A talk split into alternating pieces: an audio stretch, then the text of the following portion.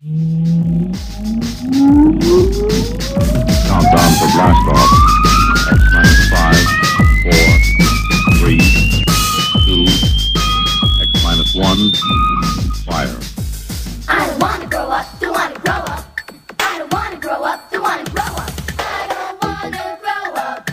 I'm a Toys R Us kid.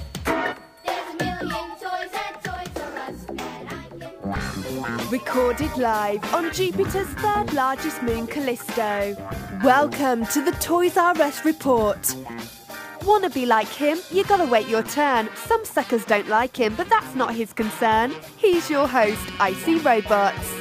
Greetings, Earth people. I'm from Jupiter. It is me again, Icy Robots. I am not a hero, but I do sacrifice a bit of my week each and every week to make your week a bit less weak. And this week, it is going to get so much less weak. We're going to have a great time ahead of us. We're going to talk about one of my favorite events of the year, the Santa Rosa Toy and Comic Con, where we saw Michelle Nichols, where we saw that dude Chekhov from the original cast of Star Trek. So it's going to be a hoot. We're going to talk about it. We got another voice message from A.B. Silver. I really do got to get back to that dude, but in the meantime, let's get jumping on the jump off.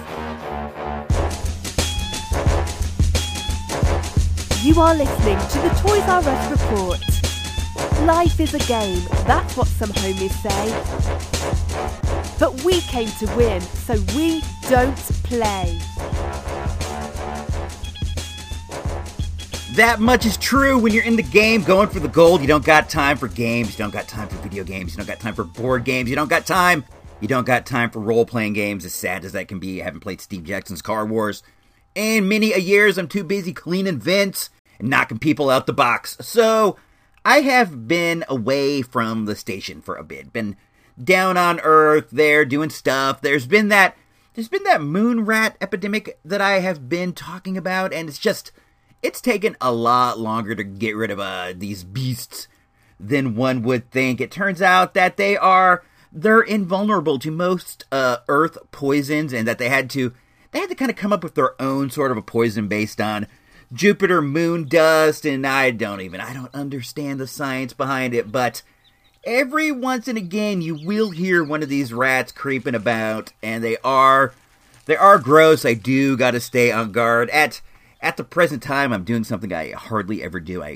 got to wear boots at work, and I got my jumpsuit. I tucked the leg of the pants into the boot, so no moon rat can climb up there. It's not a look I go for, but what are you gonna do, man? Safety first, right? So when we were gone, we got another one of those voicemails from A.B. Silver. He's dying to get a hold of me, and I guess I'm ducking him at this point. I can't imagine any good coming from it, but I will at some point have to talk to him. It's just the way it is. You can't duck people forever. I don't want to make it to where he feels like I'm going to have to show up at the station and surprise him, and he does seem like he might be getting a little tense. Let's play this file. I got it around here somewhere. Let me see. Oh, here it is. Let me all right, go. Hello, I see robots. Is anyone there? Hello. Okay, so I have been trying to reach you for a few weeks now. I know that you are there and that you have heard my message because I listen to the show. You talk about me like I won't hear it. I think that is very strange, but I imagine that it is for entertainment purposes. I am a very compelling character. Let me get down to the brass tacks of it, I see robots. I would like to meet with you about a venture that could stand to make both of us very rich. Well, me very much richer, and you will be rich for the first time. Doesn't that sound good? I imagine that you dream about being rich. It can't be fun being where you are in life, having to drive a car that is not the latest model, having to rent movies because you cannot buy them, not having all the figures to make a build-a-figure because you are too poor. It must be terrible, and I am showing pity upon you by offering you this chance. This is your turn at the big time. No longer will you have to wear a jumpsuit and clean vents with your underling, Iceberg 13. So if you could please return my call, I would appreciate it. If you do not do so, I will be forced to drop in unexpectedly. When I do so, I will bring the space pirates with me. Remember, they do not like you as much as I do. And also remember that they are pirates and enjoy killing people with swords and guns. So, I guess this is goodbye. Take care and please call me back. I didn't like the sound of that at all.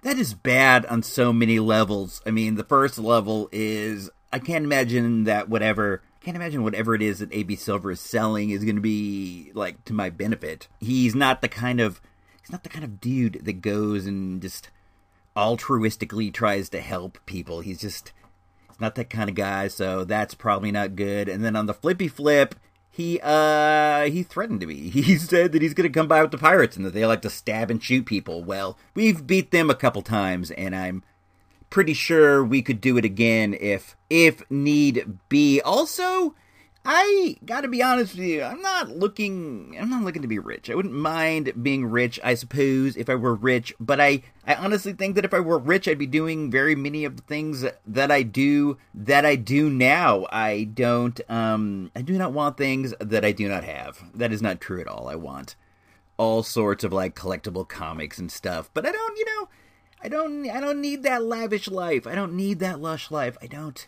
I don't mind being up here with Iceberg. I don't mind being up here with Engineer Emily. I don't mind any of it. You know what I would do if all of a sudden I inherited, like, millions and millions of dollars just unexpectedly? I would open a video store here in town. I would open it as kind of a video library that stocks, you know, all the great films throughout history, and I would make it sort of a community place. I would try to run fun specials and try to get these great movies into people's hands as a labor of love. I want to show the world that there are more movies out there than are on Netflix. I want to show people that, like, Netflix and Amazon and all these things have a poor selection. I would present things in a way that they're, you know, just out there and accessible to people. I want people to be able to get their hands on all the Scorsese films and just all these exciting movies, and it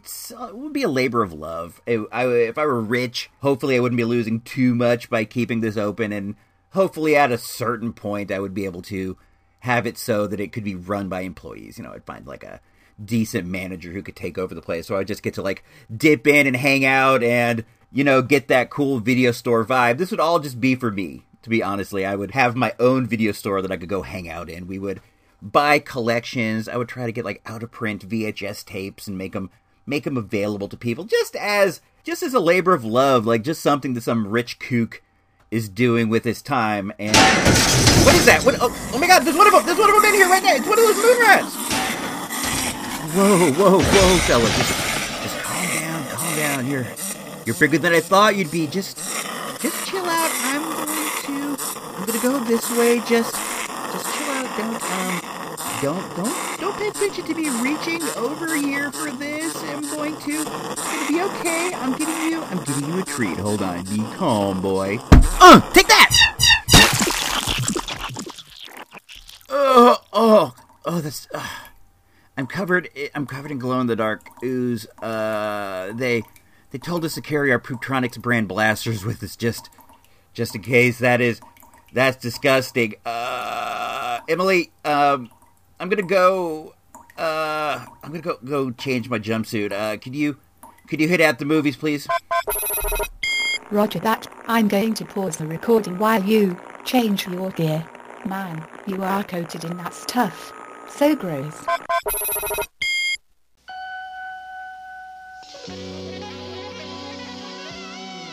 In a moment, at the movies, without Ebert, Siskel, or even that dude Roper. But you got Icy Robots, so that's something, right? You look like a nice boy. I bet you have a lot of friends. Do you want a balloon, Georgie? I'm not supposed to take stuff from strangers. Georgie, meet Pennywise. Now we aren't strangers, are we? Here, take it. It, only in cinemas.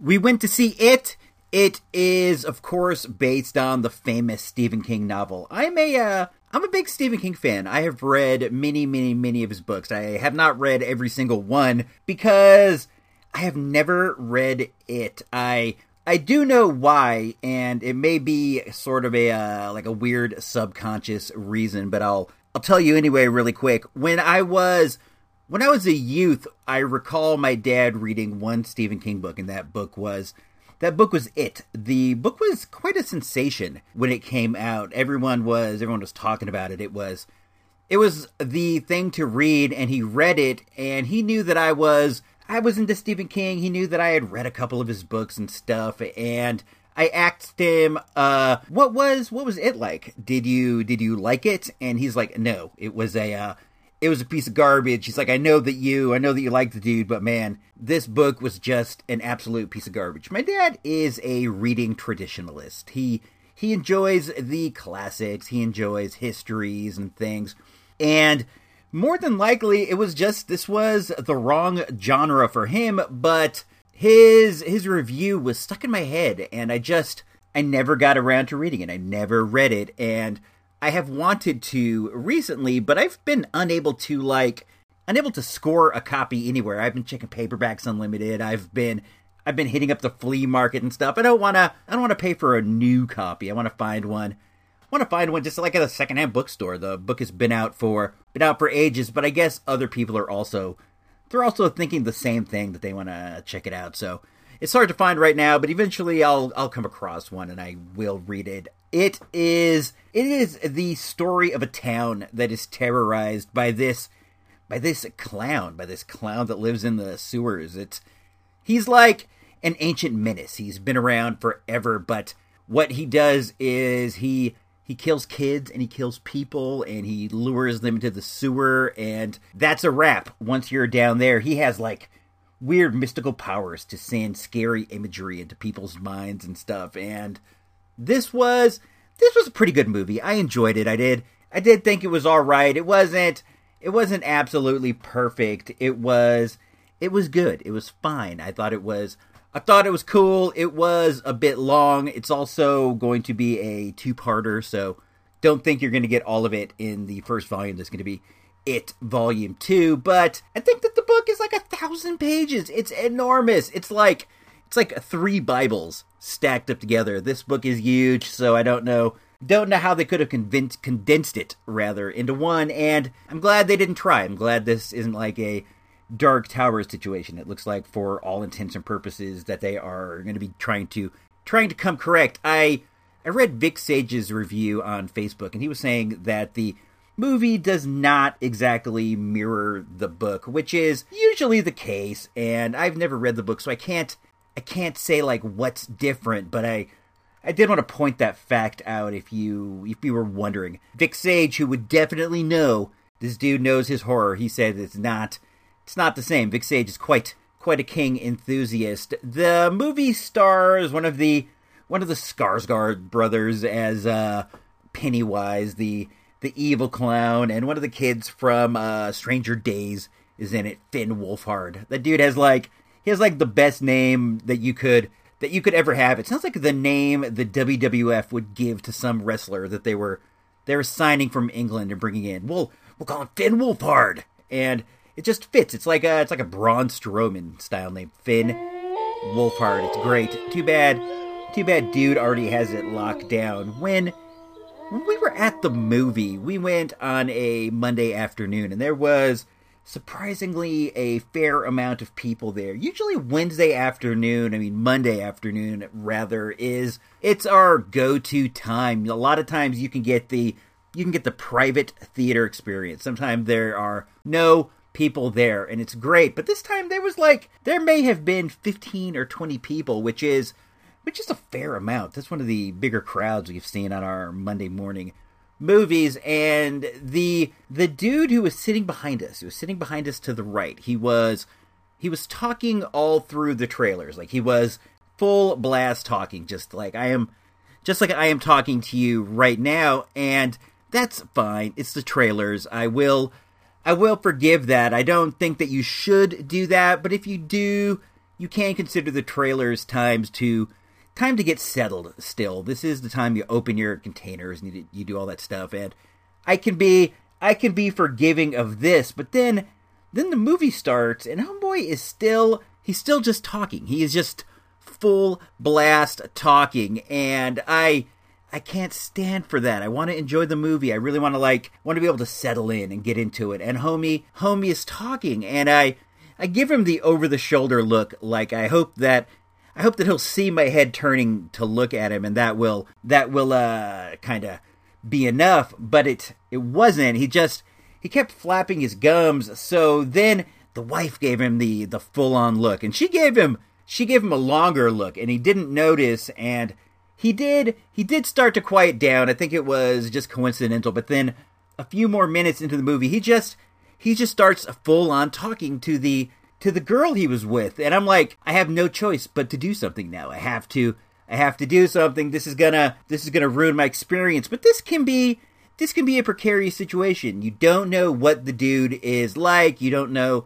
anything about it. And some people do not react well to getting suggested to shut up. Essentially what you're saying is shut up. And some people don't take well to it, and I try to get a glance over my shoulder to see what I might be up against. And he looks like kind of a hip hop dude. He's wearing a sweatshirt and a hat with the flat brim kind of pulled down over his eyes, and I see that he's with the girl, and he has his arm around the girl, and I think this might make the situation even more precarious. If I tell him to zip it, and he gets like, I gotta save face in front of my gal, then this could be something. And I decide, you just gotta do it. So I turn around, and I'm just like, as polite as I can be, I go, "Hey, excuse me, do you mind keeping it down? The movie started." And he looks at me like, I could sort of see, he has his head cocked, like when my dog is looking at the sound of a dog barking on a radio. He's looking at it like, I don't know what to make of this. And he looks at me, and he's tilting his head, and finally he goes, "I got it." He said it really loud, "I got it." And I said, "Well, let's hope you do." And I go back to watching the movie, and it's weird because the person who just yelled at you is sitting behind you. And I don't think he's going to jump up and chop off my head, but you just don't know. You don't know. So I was a bit on guard for the rest of the movie. I'm not going to say that I was on guard. I wasn't as relaxed as I would normally be. So this all added up to be a tense situation. I expected the movie to be scary. The previews were scary, but when I was actually there, it was a bit creepy. There were some jump scares and stuff, but it didn't fill me with that feeling of terror that I sometimes get at a horror movie. It's still, though, it was really good. It's presently at, 85 tomatoes over on good old Rotten Tomatoes, and that's with the peeps. The movie has made $200 million so far. It is absolutely murdering it at the box office. I think that all things said, I am going to go and give this on the good old-fashioned Source Magazine mic meter, with 5 being an all-time classic and 1 being a dud. I'm going to give it a nice solid 3 mics. Tonight's special presentation is brought to you in part by Hardee's. We're out to win you over. And by Clorox, the makers of Tilex Tile Cleaner. KSHB TV 41 advises viewer discretion. This motion picture is rated V. It contains violent scenes, which may not be suitable for children.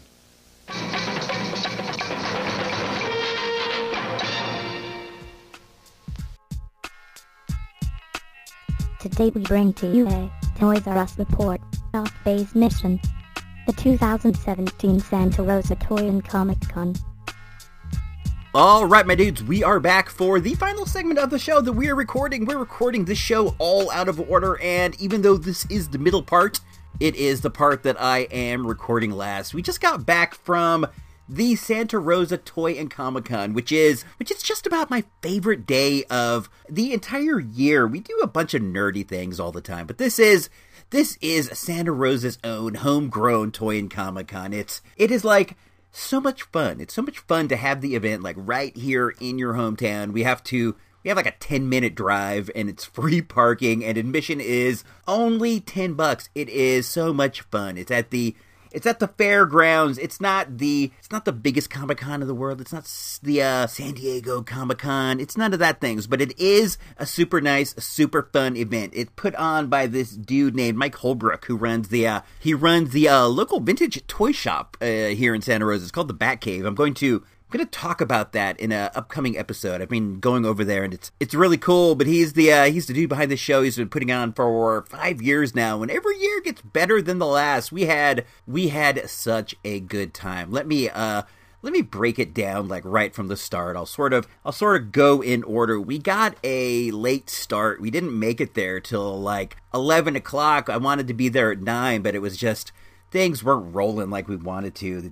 It's just that way sometimes. So when we got there, we had to, like, skadoodle right through the vendor room and out to the other building where they were having the Walter Koenig. Is that how you say it? Is it Koenig? Is it Koenig? I'm going to be saying Koenig because I recall that is how he said it during the panel. But if I'm wrong, please forgive me. I mean no disrespect. But we had to skadoodle right into the panel, and it was an interesting experience, to say the least. He's an older gent, Mr. Koenig. Mr. Koenig, as well as Michelle Nichols, were the guest of honor at the show this year. Unfortunately, we didn't get to go to the Michelle Nichols panel. We had sort of like, you know, a family event and stuff, so we didn't get to stay the whole entirety of the day of the show. We were only there for like 5 or 6 hours, which is plenty, but we did get to go to the Walter Koenig panel. Walter Koenig is, of course, Chekhov from the original Star Trek, and he's an interesting guest. He really said some things some thought-provoking stuff. We'll get it right out of the way and say that Chekhov does not like Captain Kirk. He does not like Bill Shatner at all. Almost the entirety of his panel was him telling stories about things that William Shatner did that were not cool. And I thought that was very interesting. They must not have worked together for, I don't know, what, 30 years, 25 years, and still he holds a grudge against Bill Shatner. And I've heard people say that Bill Shatner, he's a bit of a diva, he's a bit of a pain, but to carry a grudge well into your 80s, Walter Koenig is, I believe he said 84. I might be wrong, but I believe that's what he said. But to carry a grudge from that long ago, well into your 80s, man, there's a lot of bitterness in your heart. It was so weird. The whole panel was him with these bitter stories about Bill Shatner. He told a story about how Bill Shatner would steal scenes from him. He told one about how there was an episode where some missiles were going to get fired at Chekhov, and Bill went to the director and he was just like, I think it would be better if the missiles were shot at me. I'm the main character. So they changed it that way. And he said that in all of his acting experiences and all the things he's done before or since, he's never had somebody as willing to sabotage his scenes as Bill Shatner was willing to do. He was just so bitter about this guy. Another way that he was really bitter about him was that he felt as if Shatner should be acting like the captain, like the real-life captain, and that he should be standing up and going to management with some of the concerns of the lesser bit players, but that Bill never did that. He had a lot of resentment for Bill from not speaking up for him and the other dudes and, like, contract negotiations and things like that, like he later heard that Patrick Stewart was known to do. But hey, man, Bill's not your mom, dude. He's not out there looking out for you. He's looking out for Bill, like anyone else in Hollywood is known to do. It's nice if you don't do that, but to expect somebody to do that is kind of expecting too much from them. It was just so interesting, and I wonder if he thinks that is what people want to hear. Like, he thinks that when he does a panel, people want to hear spiteful stories about Bill Shatner instead of stories about Chekhov and Chekhov's dream. So he gives the people what they want. I don't know. I know not. But it was in all my years of going to panels, and I like a panel, man. I enjoy hearing people who've done things talk about the things they've done. This was the singularly most bitter panel I have ever heard. I got some recordings. They were not very good. A lot of people around me were just like moving around and wiggling about, but I did get got a recording here of him talking about how he thinks that William Shatner went out like a punk when he died in that movie that one time. Let's play that really quick, and we'll be right back. Certainly better than Captain Kirk's demise. Embarrassment. I asked him. In the moment we were actually having to sit together. How he felt about it? Well, why didn't he tell him no? I mean, if I was in that position, I would have said, no, I'm not going to die in such an ignominious fashion. And he says, well, I didn't think I could convince them to do that. Which is amazing because Bill has such an extraordinary sense of himself.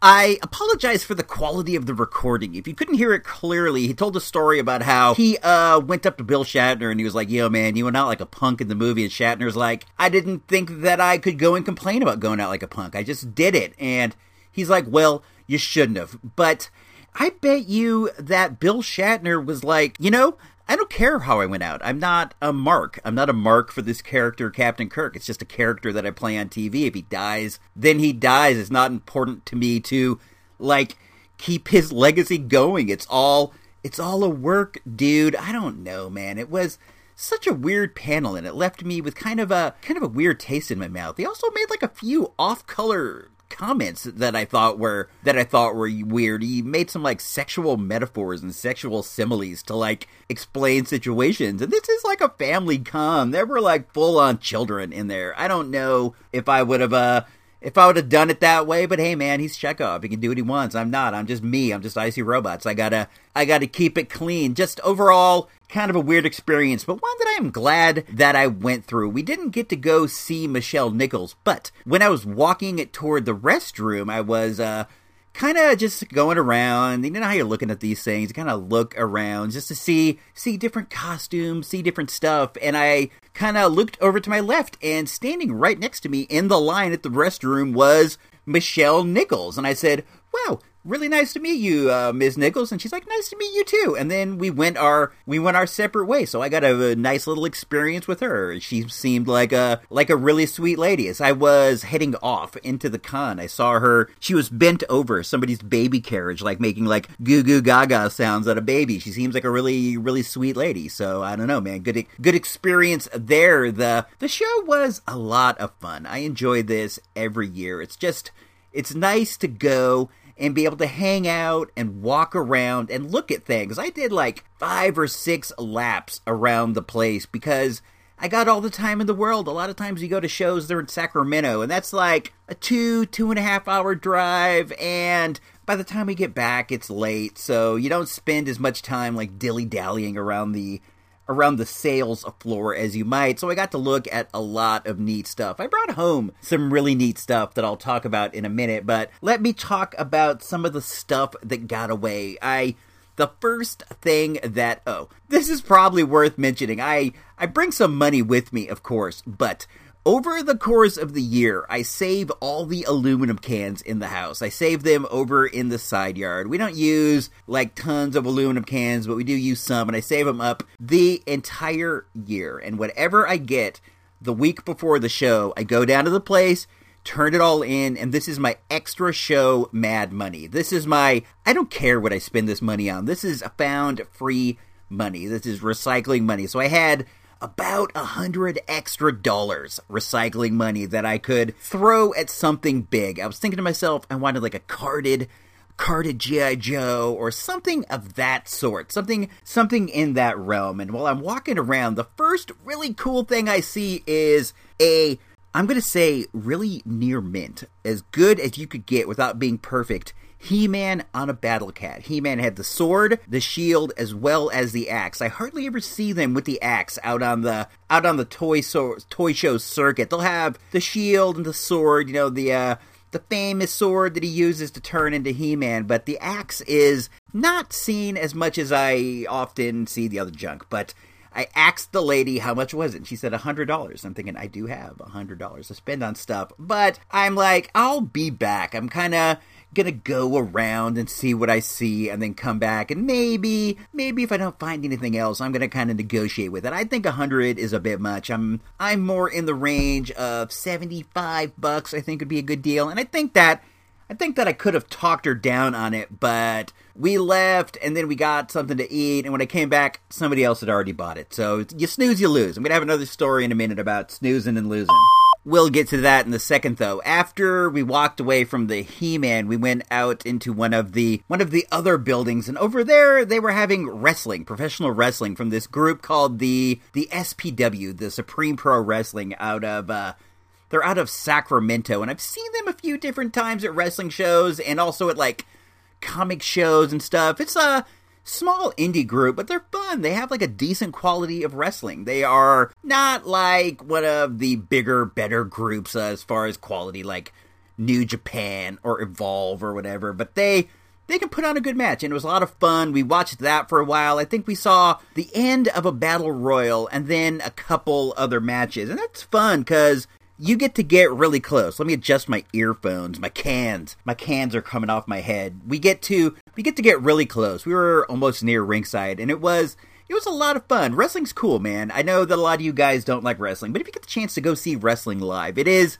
a pretty fun spectacle. So we watched that for a while, and then we went back into the main showroom, and I was walking around, and I wanted to spend my money, but you know, there's that moment before you spend your money where you can't decide on, like, the very first thing that you're going to break the seal with, you know? Once you break that seal, you keep going and going and going. But up until that moment that you break the seal, you feel sort of tight-wadded. That's how I feel anyway. But then I was going by and I saw a booth that had graphic novels for $5 each. This was the booth for Bryant's Comics over in Petaluma. That's a neat store over there. If you're in the Petaluma area, it's well worth checking out. They had graphic novels for $5 each, and they had, like, mini boxes. So I went through and I found a bunch of stuff that I wanted. I ended up buying, I think, 7 different books. I got 5 volumes of the official handbook of the Marvel Universe, and this is great because these are the more recent updated versions. I have the 80s versions, and this gives me access to all these more current characters. So look out for that in the upcoming weeks and months and years on the audio handbook of the Marvel Universe, the greatest podcast in the world about just random Marvel characters. This is gonna help, and I'm excited about that. And I also got some Fantastic Four books. I like the Fantastic Four, but once the seal was broke, I was going around looking for stuff, and I found something that I really did covet. There was a lot of good toys and stuff there, but by and large, it was new stuff, Star Wars, Black, Marvel Legends, and I like all that stuff. But when I come to like a toy con, I'm looking for old stuff. I want G.I. Joe, I want Migos, I want Buck Rogers figures, I want Black Hole, I want Clash of the Titans, I want MASH, I want Rimco Sergeant Rock, I want all that stuff, and I wasn't finding a lot of it. But then I did stumble across a booth where the dude had tons and tons of Star Wars stuff in the box. It was mostly Empire Strikes Back and Return of the Jedi stuff, but it was really neat stuff, and it's not every day that I stumble across this stuff in the box, and everything was at really affordable prices. For example, he had a, what's that Cloud City ship from Empire? He had that for like $25, complete in the box. He had a TIE Fighter, an Empire TIE Fighter for $35 in the box. They weren't all necessarily complete, but the boxes were in good shape, and they were good looking toys. I got up on a Jabba the Hutt palace deal for myself, and I wanted this for a long time. When I was a young sprout and this toy came out, I wanted it, but I didn't want to spend my toy money or ask for it because it didn't seem like it had a lot of like super cool play value, but it did seem like it was really neat. I wanted the Jabba the Hutt figure, but I didn't want to ask my parents to get me this playset because there were so many other cool playsets, but I did totally want it. And over the years, I've wanted it, and I've come close to buying it, and I finally got one at the show. The guy had $25 on it. It was incomplete. It's missing the bowl on the hookah pipe that Jabba the Hutt likes to toke on, but I've since gone online, and I've seen you can get it for like $6.99, so I'm going to do that, and the box is in terrific shape. I have it on my shelf right now, and it looks great. I don't have any boxed or on-the-card Star Wars stuff. I like Star Wars, but I mainly focus on G.I. Joe. I got a lot of boxed Joe stuff, but nothing Star Wars. I didn't want to open that door. I felt like once I got into it, I'm opening a door, and I'm gonna have to get more. But the door's been opened. I got Jabba the Hutt, $20. The guy wanted $25. I was able to talk him down. I'm very happy with this deal. So then I have this, and I'm walking around the show. He gave me a bag, and I'm walking around, and I see a booth that had some G.I. Joes, loose G.I. Joes and stuff, and I want to get in there. I want to get in. I'm kind of trying to squish through. You know how these things are. You really gotta think small and squish. So I'm trying to squish in there, and eventually I did. And when I get in, I saw what the holdup near the entrance was. There was a girl in there that was talking to the guy who ran the booth, and in her hand, she had 2XL, the 8-track playing robot that my good internet pal engineer nerd is obsessed with. Here's a commercial. Hi, you remember my pal 2XL. I am 2XL, the smartest robot in the world. Don't get carried away, 2XL, because I can make you even smarter with these exciting new tapes. For kids, teens, adults, on sports, world records, science fiction, music, puzzles, riddles, jokes. With my looks and your brains, we could go far. Don't get too smart. 2XL tapes by Mego. At toy stores everywhere. She had 2XL in her hand, and she was negotiating to buy it. The guy goes, "Look, I want $6, and my jaw dropped because I want this really bad. I like robot toys, and I wanted this 2XL. And my jaw drops, and she goes, I don't know.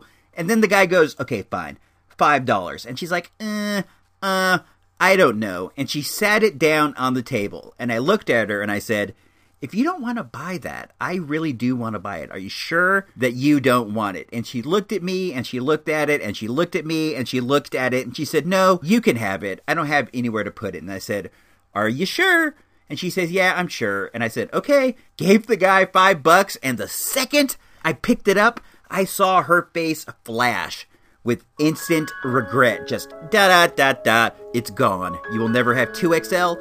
I have it. I actually displayed it in my living room. I think it's beautiful. I love it. He is now my third favorite robot pal behind Engineer Emily, behind Iceberg. So there you have it, lady. You should have bought it when you had the chance. $5 is nothing. You spend $5 on coffee every day, and for that, you could have had 2XL. So I got that. I was very, very, very happy. I had to go, and I had to find 2.0 and her gal pal. I got her gal pal to carry 2XL around for me, because my hands were too full, man. I had all these graphic novels. I had Jabba the Hutt. Didn't have room for 2XL, so I walked around a bit more, and I went over to the Super Seven booth. Super Seven is a San Francisco-based company. You know them from Reactions. They used to do reaction figures with Funko. They do these remakes of the famous Muscle Men, the wrestling Muscle Men, the little pink ones. They do these for Masters of the Universe. They do them for Alien. They have a lot of neat stuff. I looked around their booth for a while. They had a bunch of cool t-shirts, bunch of neat stuff. They had some, Stranger Things action figure sets. They had the muscle garbage cans full of both He-Man, Masters of the Universe muscles, as well as Alien, the famous Ridley Scott Alien movie muscles. Those were neat.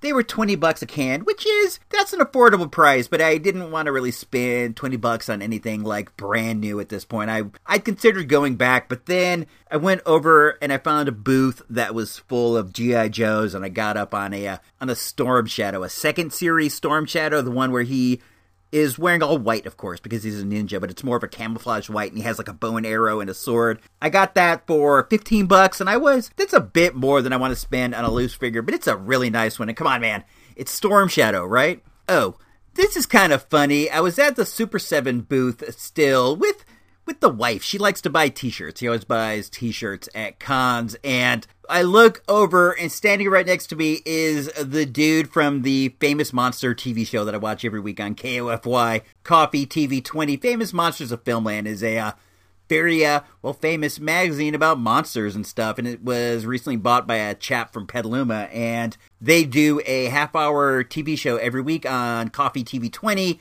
about sci-fi and monsters. It's really, really neat, and I enjoy it a lot. This guy he's the owner of the magazine and also the host, and he's standing right there, and my wife goes, "Hey, Famous Monsters, we watch your show every week." And when she says that, he just like reaches over and hugs her and goes, "Thank you. I never know if anybody's watching." And I go, "We watch every week. I love it. I save them on the DVR and I watch them more than once. It's a lot of fun. Go look at Famous Monsters on Facebook and you can find the show. It's really worth watching. It's a lot of fun, a lot of cool stuff, a lot of local stuff." They filmed an episode out of one of our local comic shops, Outer Plains, the other week, and that was really neat. I enjoyed the show a lot, but he was there and he's like hugging my wife, and I'm like, wow, he's a friendly guy. And then he reaches over and he like, I don't know if he wants to hug me or not, but I reach out with my hand. He looked a little affectionate, and I'm not really that sort, so I shook his hand, and dude was super duper nice. I completely support Famous Monsters of Filmland. They put on some of our local scary movie screenings. They recently did a screening of It for the premiere, where they sponsored the event and they gave out prizes. They had trivia contest. I'm into that. They were the sponsor of the Robert Forster, Jackie Brown screening I went to the other week. So we got to see him. That was really neat. We got to see all kinds of just like local celebrity. It was a very good local time. If you have a local con around you, go to it, man. There's nothing beats local stuff. I swear, man, I like a local life. There was a lot of good cosplay. I'm starting to lose steam. I was at the con all day. It was a little bit warm. I'm starting to lose steam. I'm going to get out of here in a second. There's a lot of good cosplay. The best two I saw, there was a girl who was Disco Dazzler, the famous Disco Dazzler with the sparkly skates. I got a good picture of that. I'll post it on the Facebook group. And the single best one I saw the entire time was the girl is Misty Knight. She had the arm, the robot arm. This was the comic Misty Knight, not the TV Misty Knight. She had the red uniform, the awesome afro hairstyle. She had the arm. So great. I went up and I talked to her. I said, "You know, you have the best costume here." And she's like, "I didn't even think so. Thank you so much. You made my day." So it's always nice to make somebody's day, and she was really sweet too, and her costume was fantastic. She was with a guy dressed like Cable, and he was great too. His eye was all twisted. It was really impressive what people can do with these costumes at home now, man. It's a lot of art. I myself am not a cosplayer. I don't go out and like to draw attention to myself, but I really do appreciate the people who wear these costumes and do this stuff, because it makes for a more fun atmosphere. Because even if you don't want to go and buy toys, you don't want to go and spend money, you can go look at the costumes, get pictures of people, and just have a good time, man. That's what it's all about, you know, just having a good time. And I definitely did, but I'm faded, man. It was a lot of walking, a lot of being out there in the heat. It's an indoor-outdoor event, which is cool. They have LARPing outside. There's like dudes hitting each other with foam swords, and they have a good time doing that, man. It's a good time. I know I keep repeating that, but it was a good time. What do you want me to say? So with all that said, let's move into the final segment of the show, the something, something, something off-brand minute, where I talk about other weird things. Please drop by supportthereport.com and consider becoming a show patron for as low as a measly $1 a month. It's the right thing to do.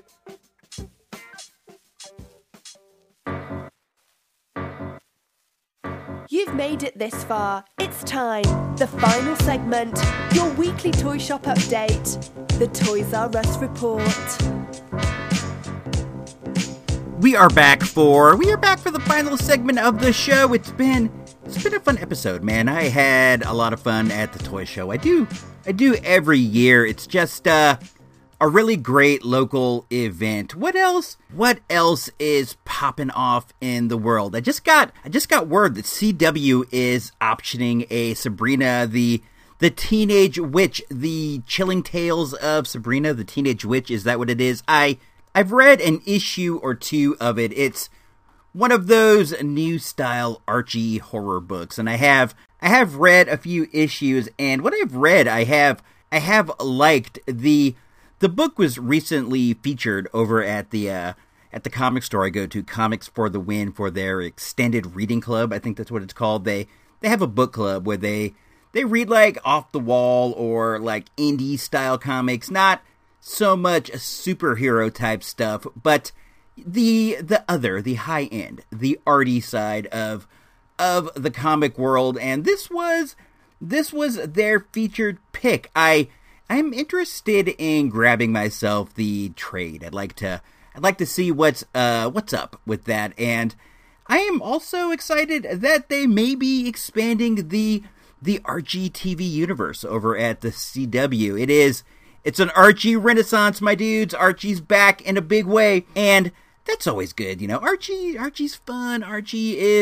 That's a classic American character, man. You can't get better than that. And Riverdale is going to be starting soon. Riverdale's going to be starting in a couple weeks. I'm excited for that. I really enjoy that. I enjoy that show. I think it has it all, and it's one of the few that we watch together as a family. Usually we watch TV together every day. We get together and we do family stuff, but we'll watch cooking shows or like food shows. We watch a lot of Viceland. We like Wong's World. We watch that, and we watch Noisy, which is a music show they have over there. We watch that together. We watch the Goldbergs. We're excited about the Goldbergs coming back, but Riverdale is like the only hour-long drama that we all watch together. So when that one comes back, we'll be jumping back into that for sure. I guess the big thing going on, the thing that's in the forefront of all of our minds when it comes to Toys R Us is the bankruptcy. The bankruptcy that's going on right now with the company. And look, dudes, I am not even like in any way a financial expert. I can balance the books and do stuff like that, but I'm not the dude who knows about the financial laws. But as I understand it, this is not a bankruptcy as if they are saying, we're broke, we're shutting down, we're done with. This is a means to sort of move around some debt, if I understand it right. They are going to be doing some restructuring. A bankruptcy is an admittance that you are not doing great, so you of course may have to shutter some stores, you may have to fire some people, but this isn't the end, if I understand everything correctly. This is possibly the beginning of the end. This is possibly a sign that the beginning of the end is going to come at some point, and it was inevitable, I suppose, as sad as that is to admit, with first coming the bookstores. And bookstores always seem successful to me. Like when I would go down to Borders, I always felt like there were tons of dudes over there. When I go over to Barnes and Nobles, I feel like the store is packed and that there are lines to get things. But I don't know. Maybe that's not a national view. Maybe that's not how it is everywhere. Maybe people around here like to read. I don't know. But I always thought they were doing fine, and then one day, like, the whole industry collapses, and before that, record stores collapsed. And I always felt like when I went to the record store that there were people there. And when I go to Toys R Us, it looks to me like there are people there. And when I buy something, I usually have to wait in line. I realize it's not like Walmart where the line is super duper long. But when I do get something, I do have to wait in line. So I don't know. They don't seem like dead. They don't seem as if they're booming, but they don't seem dead to me yet, so I'm going to hold out hope for Toys R Us, and maybe now I'll try to make up for some of my past mistakes and be less of a looky-loo. Maybe I'll start picking up more Marvel Legends when I see them. We have to take this as a sign that it is heading toward the end, but it may not be too late. Go down to Toys R Us and pick something up. Go buy anything. If you got to get your nephew a present or your niece a present, don't go to Walmart, don't go to Target. Those places are doing fine. Go get Go get the kid a toy at good old Toys R Us. And also, if you have a Kmart near you, go to Kmart. You know my love for that place, but that place is sadly on its last legs too. Just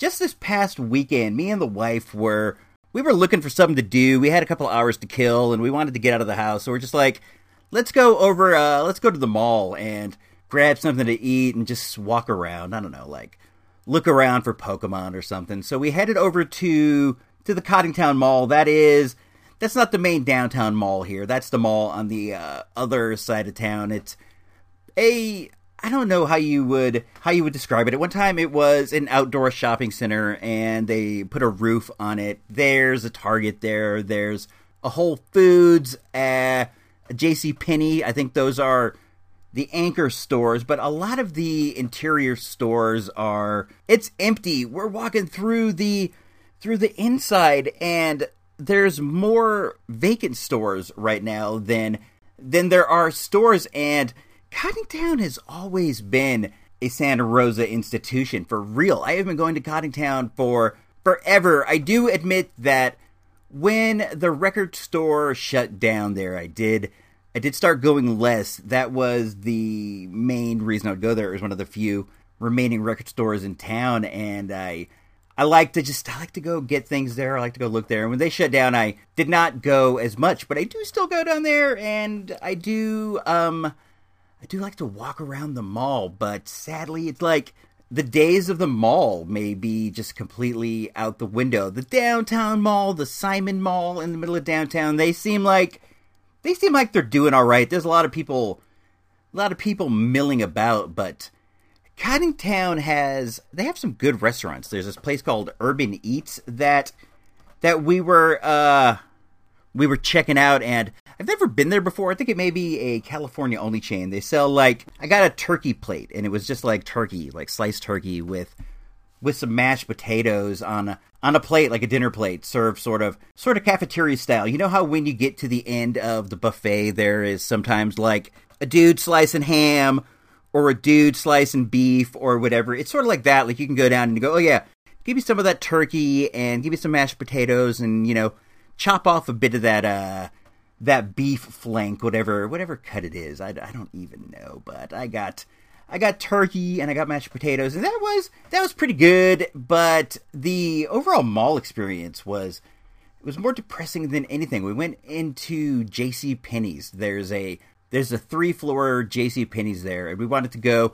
We're looking for a new couch. We're in the market for a new couch, so we went up there to kind of just see what there was. And the first floor is lady stuff, makeup and purses and all that stuff. And that floor seemed fairly brisk. But then when we moved up into the second floor, which is furniture and also men's stuff and things, that area was completely dead. There was us, and I'm not even exaggerating. There was only us and the salespeople. And this is a big JCPenney anchor store in the mall. It was quite big. And then when we headed up to the third floor, which is where the children's stuff is, they have toys there. I didn't realize they had some WWE figures. They had some Star Wars stuff. They had some Star Wars Black series, which was a bit of a surprise. And at any rate, when we were up there, there was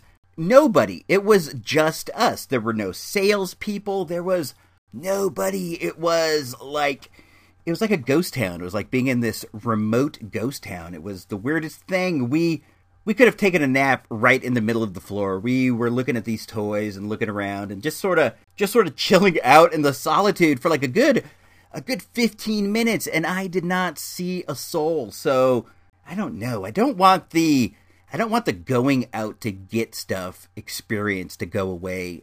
I don't know what I would do if I didn't have to go out and get stuff. That's one of the ways I spend my time. I go out and I look for toys. I go to the different toy stores. I go to the Targets. I go to the Walmarts, and I look around for stuff. I just go out and I get stuff. It's a nice activity of mine. I'm a hunter-gatherer sort, and as this starts to go away, I'm going to be straight bumming. I got to let you know, man, if Toys R Us ever shuttered for good, if they shut down, the Toys R Us here in Santa Rosa, I will be bumming. I go there at least once, maybe twice, and I know that there have been times when I've gone 3 times a week when I got a lot of extra time, or I'm really looking hard for something. And if they shuttered that place, I would be bummed. I've been going to that Toys R Us for the entire time that I've been in Santa Rosa. At one time, there was a Marshall's next door. Now it's a REI, but my mom worked at that Marshall's for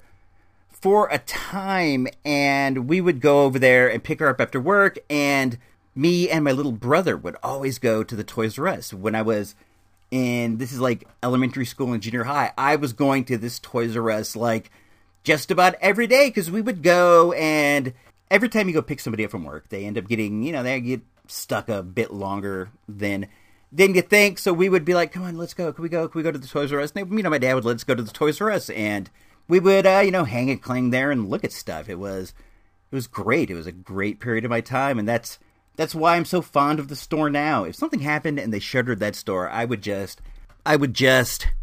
be bumming hard. It would not be a good day in the life of dumb old Icy Robots. What a terrible time that would be. What else is going on? Oh, this is good news. I lost my train of thought. I looked over at the computer screen for a second, and I saw the bars, the sound bars, and they caught my attention. I was like, what is that out of the corner of my eye? But this is good news. We're going to have an all-new, all-fun episode of the Mr. Sensational Gino Vega podcast this week. He's going to talk about Saturday morning cartoons. I'm really, really interested in checking this one out. I haven't had the opportunity to hear it yet. It's going to be new to me when it's new to you. I wonder what shows he was into. There were so many that I liked, but my memories of that era they're super vague. I don't have these clear memories that everyone else seems to have. I know I was into the Smurfs, and I watched the Super Friends and stuff, but my memories of Saturday morning are more of watching wrestling. I would watch cartoons and stuff, and then wrestling would be on, and that was really like my big memory of that era. I had VHS tapes, and I would tape wrestling every Saturday. I would tape the matches, and I had, my favorite wrestling tape. Here's the bad thing. I would tape all the way to the end, and then I would tape over it again. I don't know what the deal was with that. I didn't know to ask for another tape. I didn't think anything of it. I would just tape the 6 hours of stuff, and then, I would be watching it as it went along, so I could rewatch the matches and whatever that I liked. But as soon as I got to the end of the space, I would just start over again. I think at one point I had 2 wrestling tapes, but I would just do the same thing as I did with the other tapes. I'd go through the 2, tape them over again, go through the 2, tape them over again. And then later in life after that, I also had a boxing tape. I was way into boxing at one point. This was around the heyday of Mike Tyson, and I know everybody liked to watch a good Mike knockout, but I started getting into it, and I would tape matches off TV. I would tape like the Sugar Ray Leonard fights, the Hitman Hearns fights, the Marvin Hagler fights, and I would watch those over and over again. It took longer to fill a boxing tape than it did a wrestling tape. I got really far off track on this. Let's go back to Mr. Gino Vega. There was just less boxing on TV at the time than there was wrestling. When it came to wrestling, I would be taping like almost the entire hour of the show. I thought all those squash matches. I thought when like the Big Boss Man was fighting some local jabroni, I thought that was great, and I would tape all of it. But when it came to boxing, I was only taping like the main events of the show, and only if it was like Hitman Hearns, Sugar Ray Leonard, or somebody like that. I was into boxing, what can I say? But the Mr. Sensational Gino Vega podcast is coming this Friday. If you listen to this the day that it comes out, this is a Wednesday, so if you listen to it then, it'll be out on Friday. If you're listening to it later than that, it might already be out now. So go on over to icerobots.com. That's ISEE robots.com to find that. That's always a fun show. I enjoy that. I enjoy that immensely. It's such a treat to have him making shows for the network. Dude's great. You know who's great also is Carlos Perron from Geekfest Rants. His shows have been so good lately. That episode he did about William Shatner's acting career and about the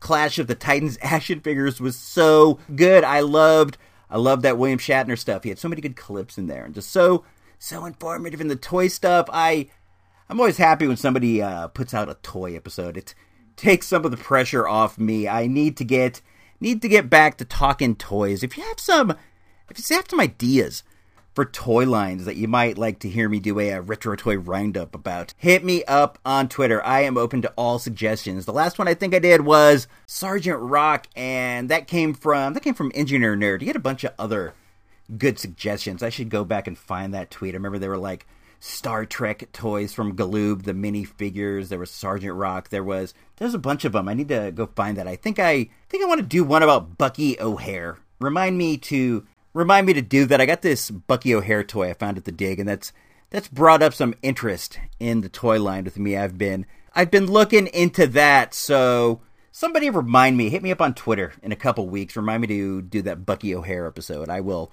straight up forget. It's a problem I have lately. I'm just forgetting things. I've been writing notes to myself. It helps me to remember, but I'm getting old, dude. I'm gonna soon be just floating off into the afterlife with me and my foggy memories. I'm just playing. It's not all that bad. It's actually, things are going really good lately. So let's not dwell on the negative effects of not having a working memory. I'm trying to think if there's anything else I wanted to touch on before I go and do other stuff. Go and get up in the ducts, clean the vents with good old Iceberg 13. So, let me say, next week there is going to be an audio handbook of the Marvel Universe in the place of the Toys R Us report. It is about Rom the Space Knight. It's super fun, super informative, and I'm sure you'll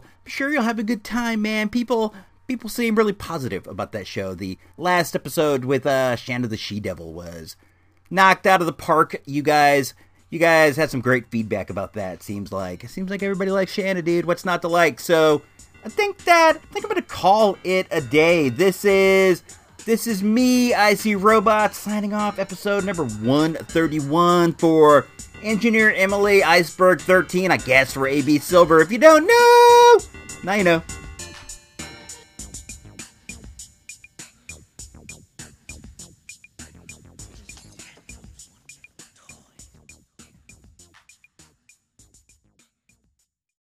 Recorded live on Jupiter's moon, Callisto. This has been an Icy Robots radio production.